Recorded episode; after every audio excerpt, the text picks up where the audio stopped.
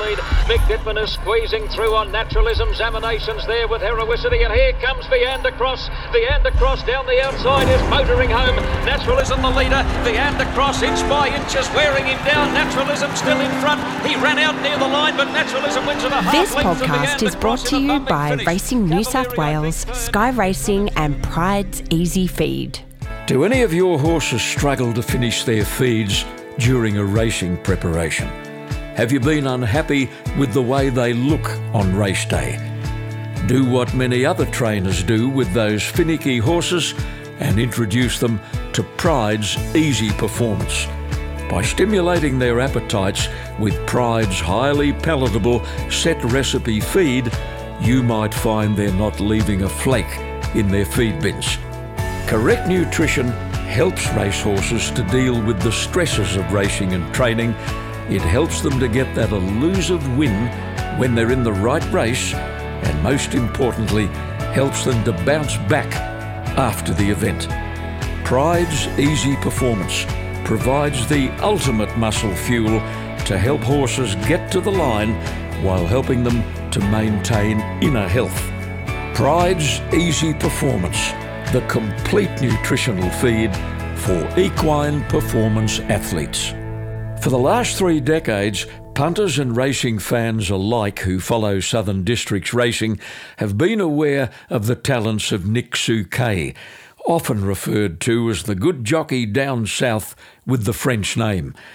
Nick's late father John was actually New Zealand born of French descent, but he moved to Australia in his youth and he was living at Tumbarumba when Nick was born 47 years ago. John Souquet worked on the vast Copperbella pastoral property, and that's where Nick and three siblings spent their early years. Nick learned to ride during that time under the tutelage of his good mate Chris Taylor, a champion boy rider at local horse shows. He was 12 years old when he moved to Benalla to attend FCJ College, and soon after, through a family friend, he met champion country trainer Richard Freyer, who was based at Corowa. Weekend work experience at the Freyer stables quickly ignited Nick's passion for thoroughbreds, and he couldn't wait to attain the age when he could become an apprentice jockey.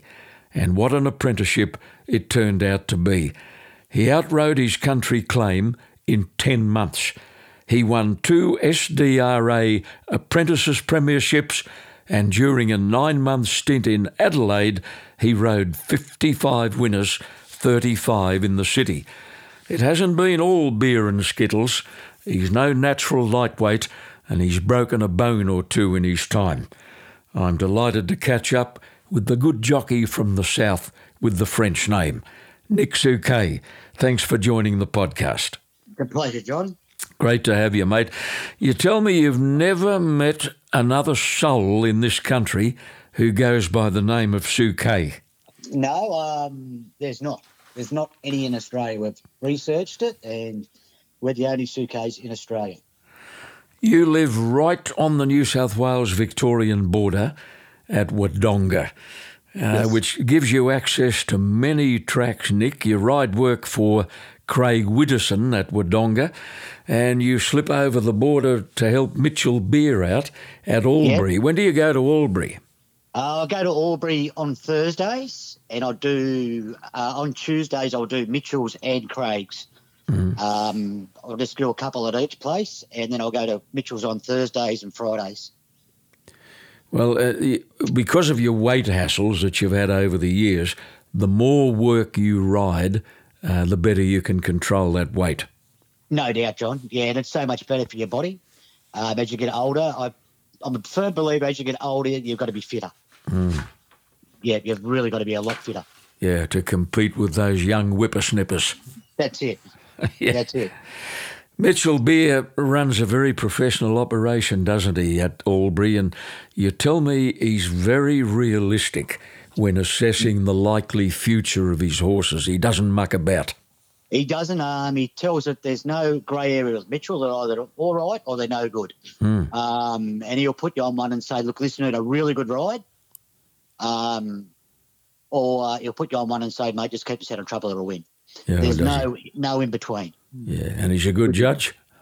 Very good judge, mate. Hmm. Yeah, very good judge. See, when you get a trainer with such brutal honesty, you're always going to offend an owner or two along the way, but he's prepared to take the risk.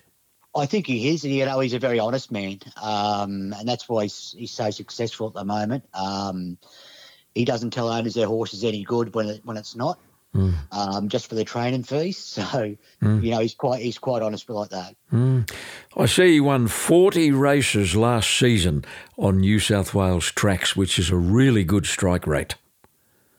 Yeah, he's got a lot of horses in work. He probably would have won another dozen in Victoria too. Ah. So um, it would have been a pretty fair season for him. You often pop up at the Victorian meetings. I notice you've ridden just lately, you've ridden winners, in fact, at places like Wodonga and Wangaratta and Echuca. Yes. Yeah, I try and get there as much as I can. Um, it's probably the advantage of being on the border, but it's it is very very competitive in Victoria. A lot of very very good jockeys, John. Mm, oh, yeah, yes. An army of them. Yes, there is. Now, there's nothing for you to go to a meeting at Benalla or Wodonga or Wangaratta, and there could be eight or ten Group One winning riders in the room. Mm. Whether you go to Wagga or any virtually anywhere in country Victoria, in country New South Wales, Mm. you might see one Group One winning rider there. Yeah. and um, any any given day of the week, there could be, um, as you say, a top ten rider in Melbourne there. You know, Yeah. they just they just travel so much. Yeah, and the depressing part of that, Nick, is the fact that there are only three or four realistic chances in most races.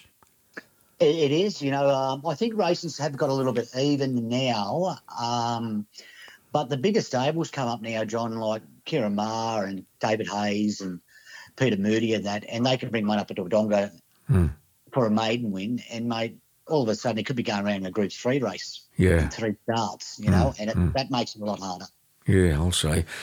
Well, between race riding, track work, and family life, you've got a pretty hectic schedule.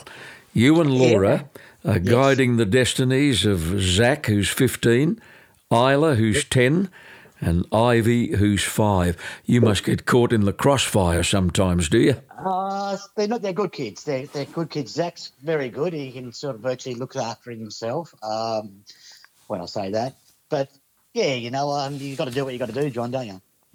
Any budding jockeys amongst them?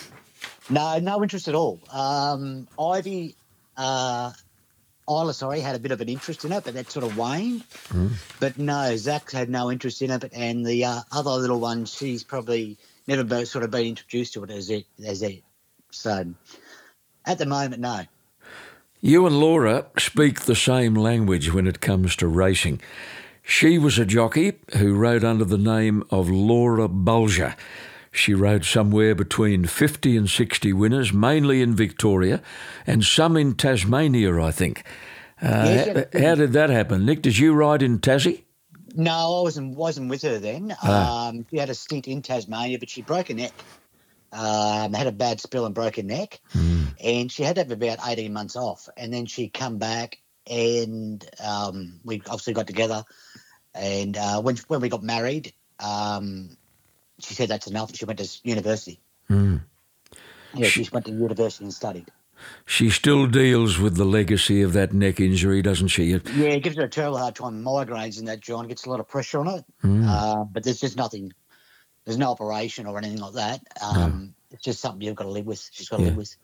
Well, while she's living it, she's working as a clinical nurse at a local aged care facility. She's a worker, that girl. Yes, probably one of the biggest ones in Victoria. And she's the uh, CEO. Oh, good. She's good. the care coordinator. So um, she decides who goes in and what goes on, and so it's a quite a big responsibility of a job. My word, it is been big job. for it's been there for 17 years now. So um, yeah, it's quite a quite a lot of responsibility, John. Oh, of course it is. She must have started there not long after she quit the saddle. Yeah, but she done a um, you do your two your two years um, as a registered nurse, Yeah. And then she virtually started out there. Once she once she got enrolled, she was an enrolled nurse, and she done a registry. They call it the registry for two years. She done it out there. Well, She's Nick, been there for a long time. let's go back to that happy childhood of yours on the Copperbella pastoral property near Tumbarumba. Now, from all reports, that was a big joint. 300 cows, 2,000 head of cattle, 16,000 sheep, 60 horses, and 200 bulls. Yeah, very, very big. I was lucky enough to. I was talking to my mother, Hmm. and I actually got onto the son who was the boss. Yeah. uh, Stephen Bergen, Terry Bergen was the boss, and I couldn't remember it being that big. And he gave me the stats of it, and now I think about it now, it probably was that big. It was Hmm. that big, John. You know, it was a huge, huge place. Yeah. What acreage do you recall? Uh, it was about twelve thousand acres, I think. Good. Yeah, yeah, twelve thousand acres. It was owned by Sir Alec Creswick from the Tooper Pastoral Station. Yeah. And the year he was, uh, one year there, he presented the Melbourne Cup. Yes, Sir Alec Creswick. He, he was chairman of the VRC in later years, wasn't he? Yes, uh, AR, AR Creswick Stakes. Mm, So, yeah. the man, yeah. Uh, but yeah, it was, it was um, fantastic place to grow up. Yeah, it was, it was really good. Oh, every day it'd be a new adventure. Well, yeah, you're a long way out, and you just had to make do for yourself. There was always a lot to do, though. Hmm.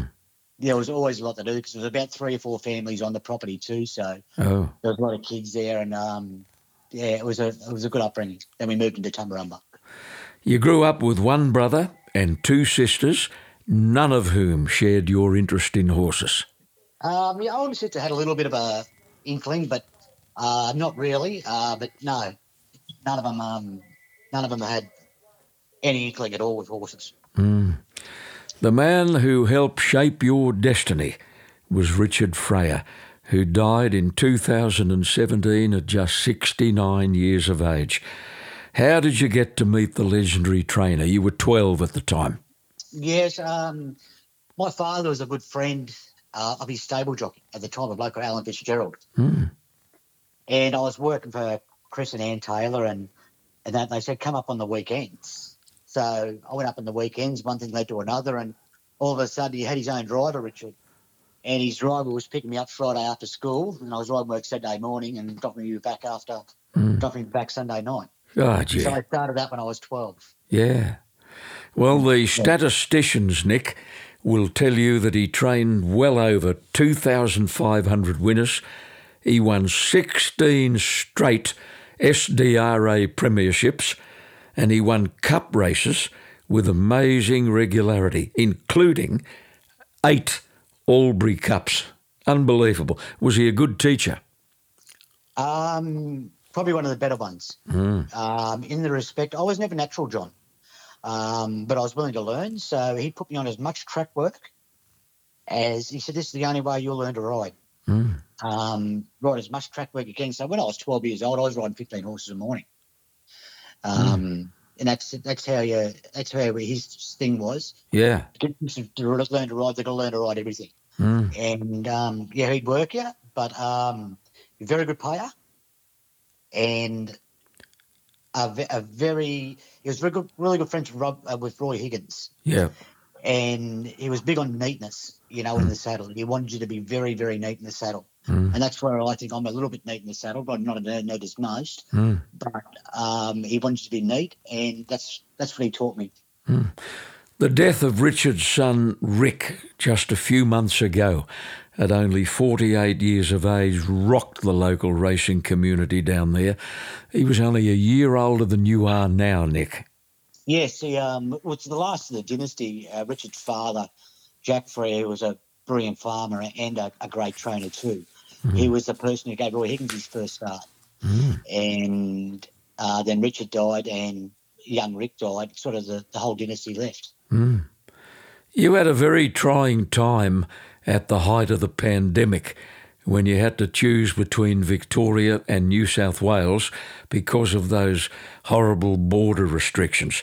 You couldn't keep riding in both states because of the 14 day uh, quarantine restriction, and there were more rides available at the time in New South Wales. So, what did Nick do? you took two of the kids and moved into your mother's house at Corowa for a while. Yep. How long did you stay there?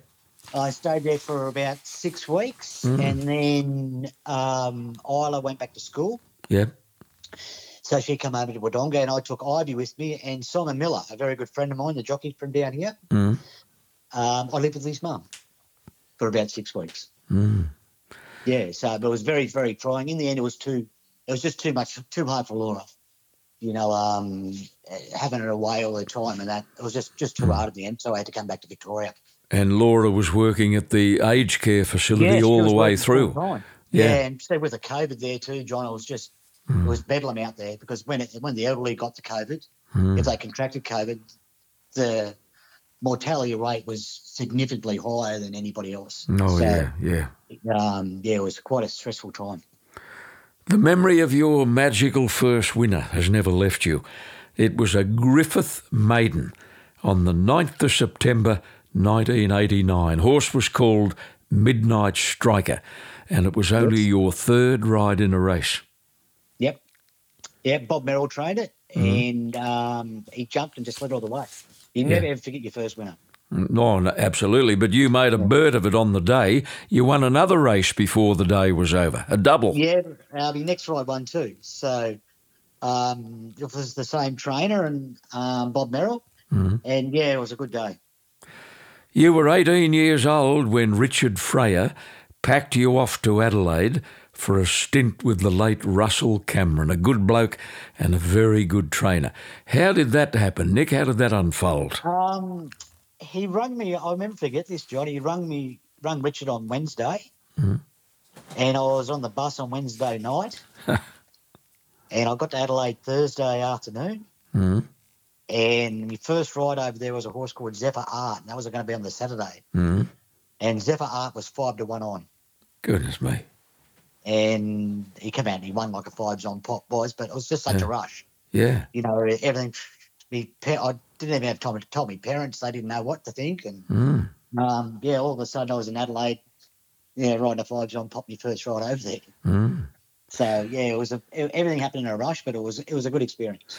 Sadly, Russell Cameron died in 2019 at just 61 years of age after a wonderful training career. He won a string of stakes races, Nick, with horses like Toledo and Iglesia, Bomber Bill, St Clemens Bell. And he was a terrific judge, wasn't he? He was he was a plunge trainer, really. I remember the day David. Iglesia won the Standish Handicap in Melbourne, was backed in from eleven dollars to three dollars, and broke the course record. Yeah, he was like that. Very, very, very coach. Even his father, um, Ted Cameron, they were big, big, big, big punters. Yeah, when they let go on one, they um they didn't really miss. Yeah, Yeah, he- they didn't miss at all. his passing saddened the Australian racing industry. It really did.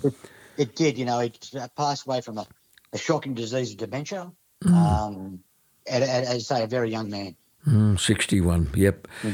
Now, Nick, your winning streak in Adelaide caught the attention of a very famous Sydney trainer who rang your boss, Richard Freyer, requesting that you be sent down to him as soon as possible. it wasn't that simple, was it? No, it wasn't. He just rang Richard and said, "Send that kid up to Sydney." Yeah. And Richard said, "Oh well, he's going to ride over there." So they rung me, and I said, "Look, I'm going to ride here. I'll, I'll give it a bit of a miss." And um, Yeah. but looking back now, John, I wish I did do it. Yeah. Well, we haven't mentioned his name yet. Who was the trainer? Jack Denham. Jack Denham, that's right. Yeah, Unbelievable. yeah, um, yeah. But oh, well, that's the way it goes, mate. So yeah, Yeah. I'm looking back at now. I wish I did do it, but I didn't, and I'll, I've lived with that decision. So Hmm. um, yeah. You rode two of your all time favourite horses during your nine months in Adelaide. There was a tough old customer called Wheel Tulter who had nearly 100 starts. He won 19 of them, and in 1992, you won four straight on the old boy, one of them by six lengths. He was a good old horse, wasn't he? He, he was a real good old horse. I remember winning one day at uh, Cheltenham Victoria Park, and it was a. It would have been nowadays, John. It would have been about a heavy fourteen. Goodness. You know, there, there was just just it was just terrible conditions. He had 65 kilos and he led all the way. Mm. 65 kilos he carried. He mm. had 66 and a half or something like that. Mm. But he was a good old horse, mate. Yeah. Yeah, his name again, Wee Tulter. Wee felt up. Now, you won three races on another old warrior called Barflyer, including a Group 3 at Oakbank. Yes, yeah, he was a good good old horse. He um uh one of one of Russell's. Um yeah, he put me on in a group three race at Oakbank. And um yeah, we're lucky enough to get the job done. It was it was a good it was a good thrill. You tell me when you came out of your time, you had a fair bit of money in the apprentices' trust account, and your wise boss, Richard Freyer, called you aside and he said, Listen, young Nick, I'm not going to let you go out and blow that money. He made That's you right. buy a car, but he didn't let you buy a flash car, did he? No, when I was about 19, John, I saw about six months ago my apprenticeship and I wanted to buy a car because all the other boys are buying cars and had the flash cars and that. And he said, you can have $5,000 to buy a car. So I ended up buying a Ford Laser. And he said, um, now you can take that money out of your account. He said, and you go and buy a house. Ah, So he made me take all my money out of my account yeah, and bought a house. Yeah, he organised it with a real estate agent and yeah. um, the AJC, and and um, yeah, they let me do it. And I was like, at that time there, they let me make me mortuary payments through my um, apprentice account, so it was good. Yeah, see, Nick, the wisdom of Richard Freyer. You know, had you been apprenticed to a man who couldn't have cared less about your future, uh, just imagine how different it could have been. Well, that's it, John. You know, um, he was a very wise man. Like he, he was a man who never drunk or smoked hmm. or anything like that. All they did was work, and they made themselves very wealthy through horse training. But they also had a lot of property, hmm. terrible lot of property, hmm. and they just said you just got to keep on investing into bricks and mortar. How right he was. Nick, just stand by there for a moment. We're going to clear a commitment on the podcast, and we'll come back with Nick Souquet after this.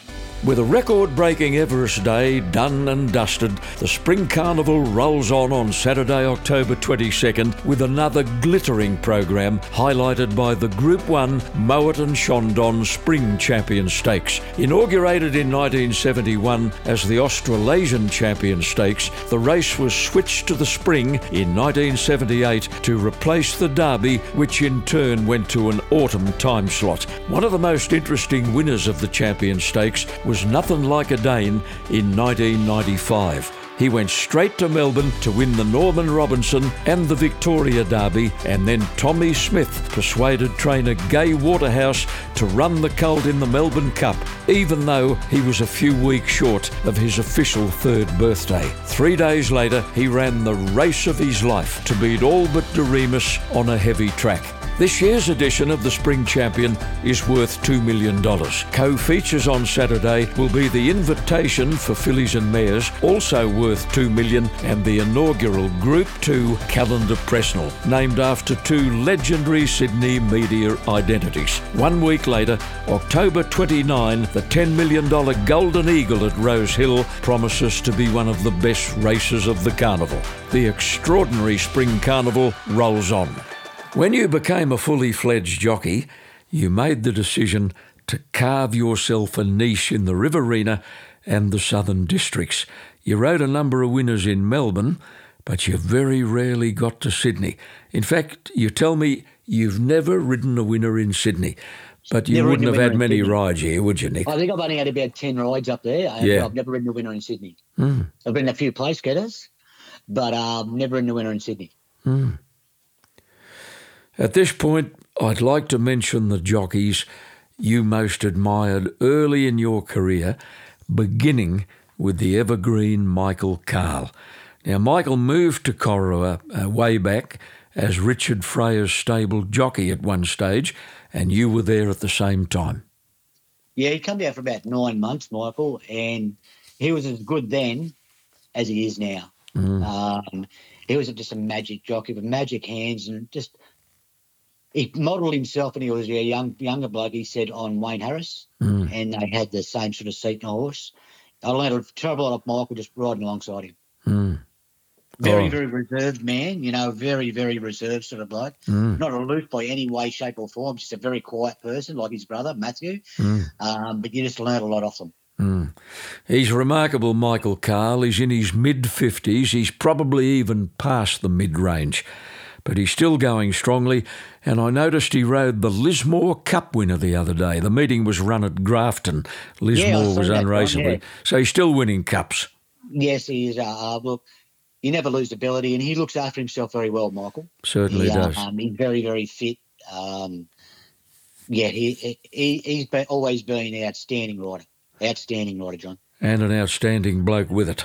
Yes, they are. They, they come from very good stock, very good, very good family. Him and his brother, um, and both of them outstanding horsemen. Mm, Matt, of course, is out injured. I hope he makes it back. Uh, he'd be a, a, a real loss to the riding ranks in your area. Yeah, he's the best country-based jockey, John, I've ever seen. Matthew Cahill. Um, yes, yeah, him and RT. Mm. They're the only two. Oh, Billy Aspos could do it at his top too, but Mm. Matthew and RT were the only two who could go to Sydney any day of the week Mm. And ride for Chris Waller, uh, Bart Cummings, James Cummings. yeah. You know, that's how well respected they are. hmm You were absolutely starstruck early days. The first time you ever met Malcolm Johnston, who at the time was riding on the crest of a never ending winning wave, wasn't he? He was, you know, um, I met him with Michael and Matthew um, at a place called Canowindra, which is just outside Cowra.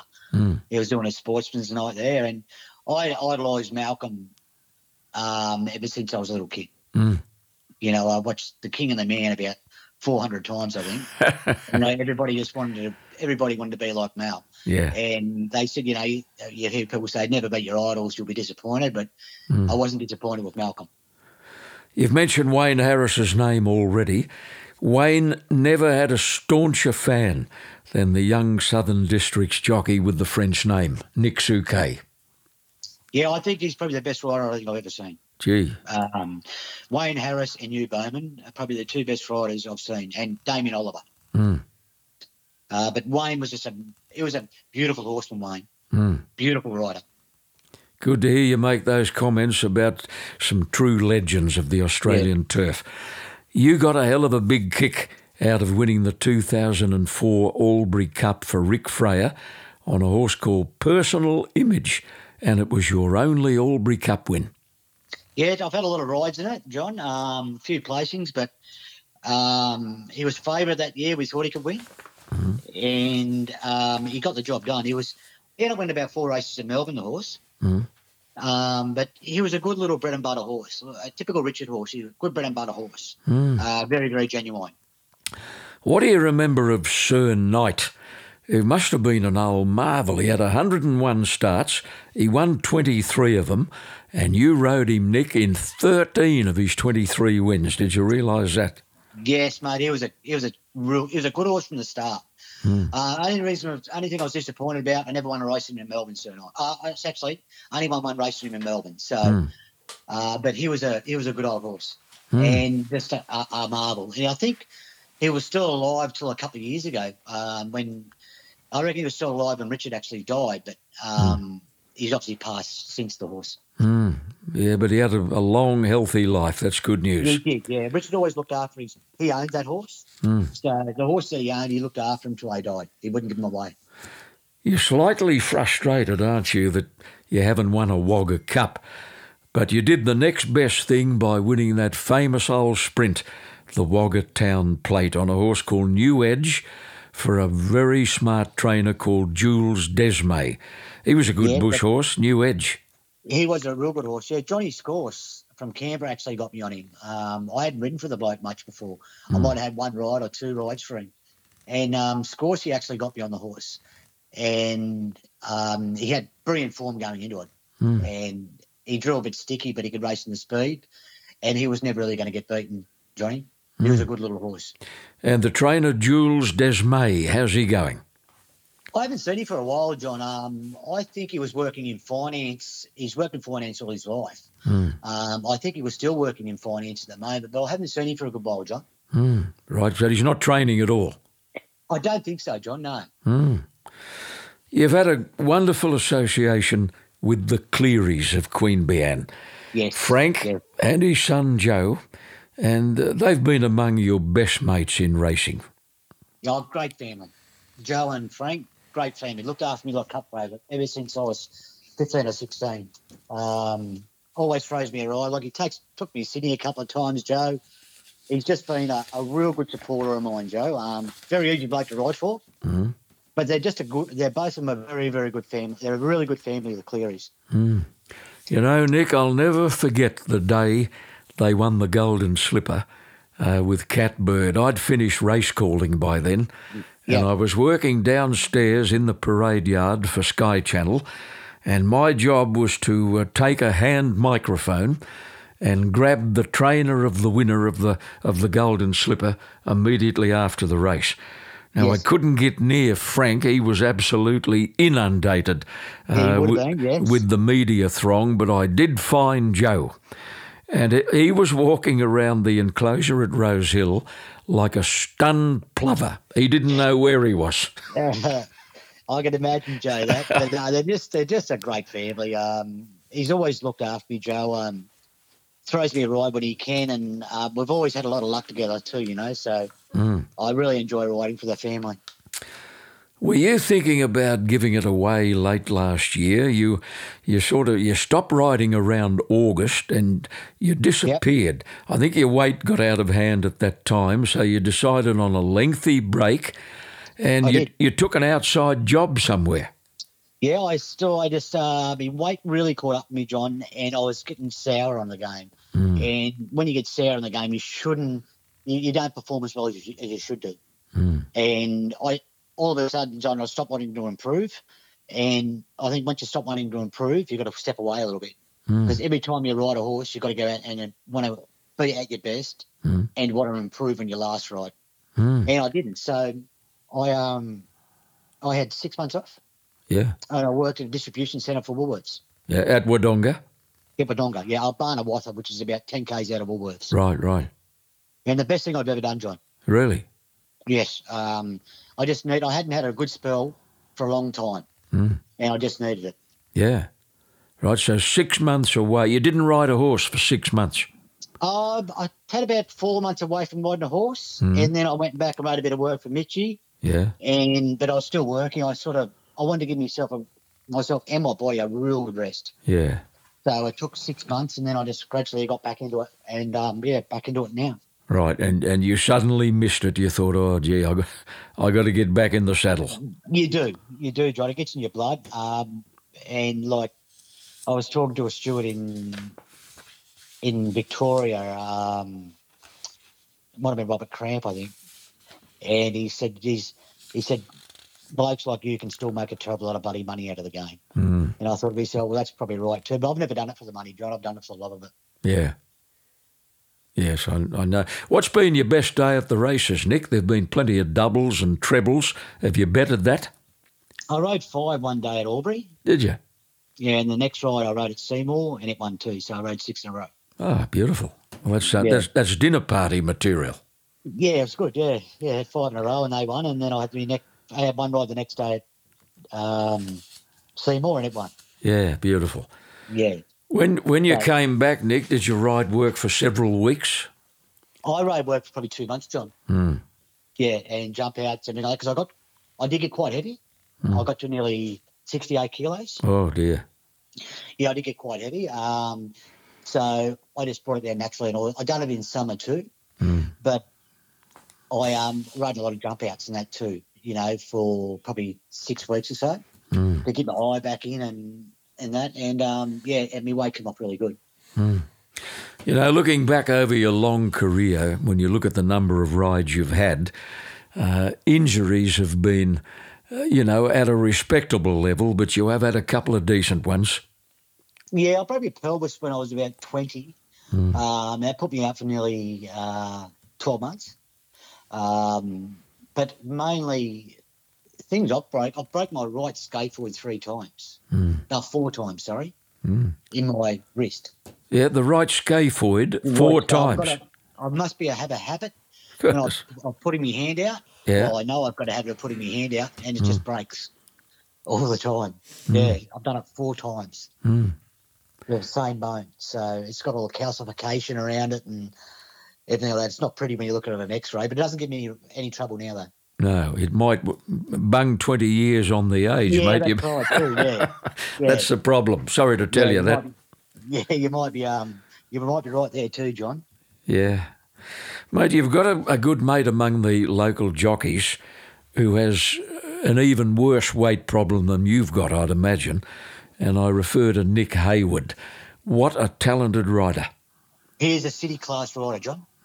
He is a city class rider. If he was, if he could ride 50, 54 and a half, 55, I'll say 54, he'd be a top five in Melbourne, uh, top five in Sydney. Yeah, bring it right up. Bring it right up. There seems to be a glut of uh, good juniors in your district currently, including several girls. Yeah, they do, they do have a lot of uh, female riders here. Um, I don't know why, but there is, there is a lot of female riders here um, compared to most other districts. And have you spotted any talent?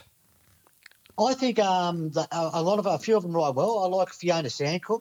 She rides well, and Hannah Williams. Um, they, they they might be the ones that might take the next step. Yeah, Fiona's apprentice to Mitchell Beer, isn't she? Yes, yeah, very very good. And uh, she's like a sponge, Fiona. She's just got a thirst for knowledge. All she wants to do is learn.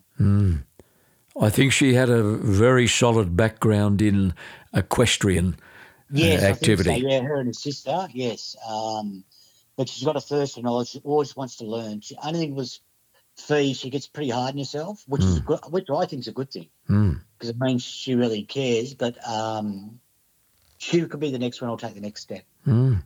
I bet you've punched the wall in the jockey's room more than once. Yes, yeah, I think most people have, mate. You, You've got to. Um, it shows you you mean business, you know. Yeah, Um, of course. Yeah, you're out there. You're one of those jockeys, Nick, who seems to have been around forever. Well, it's almost forever. It's 30 years, Yes. in which time you've ridden 1,450 winners. As I said Yes. earlier, you've won seven SDRA premierships, plus a couple of apprentices titles, and you've won most of the local cups, and some of them several times over. Where do you see right, yourself down the track, Nick? Has training ever entered your head? No, I don't think so, John. Um, I think training the now is you've nearly got to be have a uh, bachelor in business. You know, um, with it, I don't think it's a seven day a week job. Being a foreman or a racing manager or something like that, it'd be all right. I'd really like to do something with the apprentices when I retire. Oh, that'd Yeah. be good. You'd be a natural at that. Yeah. Yeah, I'd really like to do something like that when I um, retire. Um, I've seen how the Victorian Apprentice Academy works, and you'd like to get New South Wales up to similar to that. That's why the Victorian apprentices have got so much on the New South Wales re- uh, apprentices in the respect. Hmm. Um, they go to a like they go to a school, they get billeted out, ride for the top trainers, ride against the top jockeys. But they've got people like Darren Gauci there. As soon as they get off a horse, they're fresh hmm. in their mind, hmm. telling them what they've done wrong. Yeah. You know, um, it's just so much of an advantage they got, and they they can go down and ride like a. They go, I think in New South Wales you can ride twenty trials for your, your jockey's license. In Victoria, it's nothing for a kid to ride three hundred for he gets. his- Oh, no. Yeah. Amazing. you know, um, and probably another 200 jump outs. Where up in the bush, it's a lot harder because there's not as many trials. So the kids are a lot greener. Yeah. Well, it sounds as though you don't plan to be around as long as people like Michael Cahill and Cyril Small's another marvel. Uh, Nick is. Yeah, he had a good bit of age in Cyril Small. My word, he's still riding in Queensland and he's got an ambition, he's got a dream.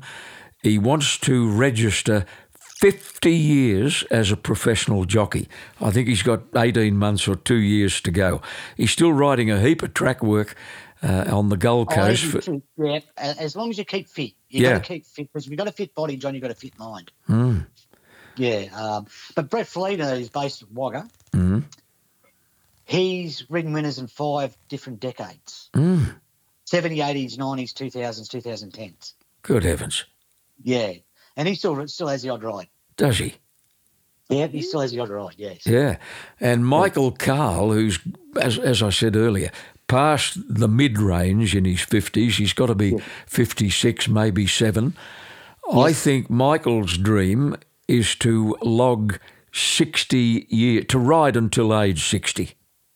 Well, it wouldn't surprise me he was. Look, he looks after himself very well, and I'm a bit of a believer too, John. You never lose the ability, and if you're on the right horse, it doesn't matter if you're 15 or 50. You'll get the job done. Yeah, I read a quote from you in one of the uh, southern newspapers while I was researching the interview, and that you actually said uh, you lose the desire and you lose the enthusiasm from time to time, but you don't lose the ability. It's there forever. You never ever lose your ability. Yep. No.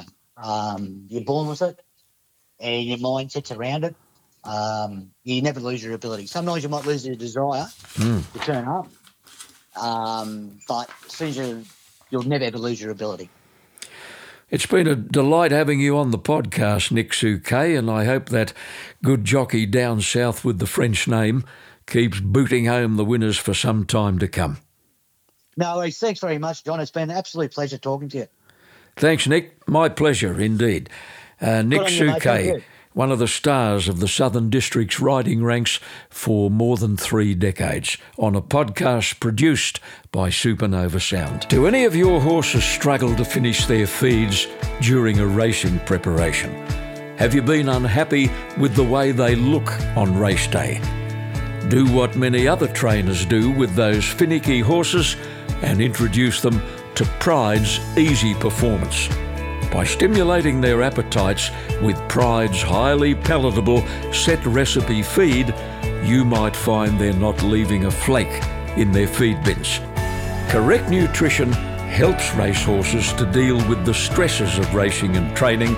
It helps them to get that elusive win when they're in the right race, and most importantly, helps them to bounce back after the event. Prydes Easy Performance provides the ultimate muscle fuel to help horses get to the line while helping them to maintain inner health. Prydes Easy Performance, the complete nutritional feed for equine performance athletes.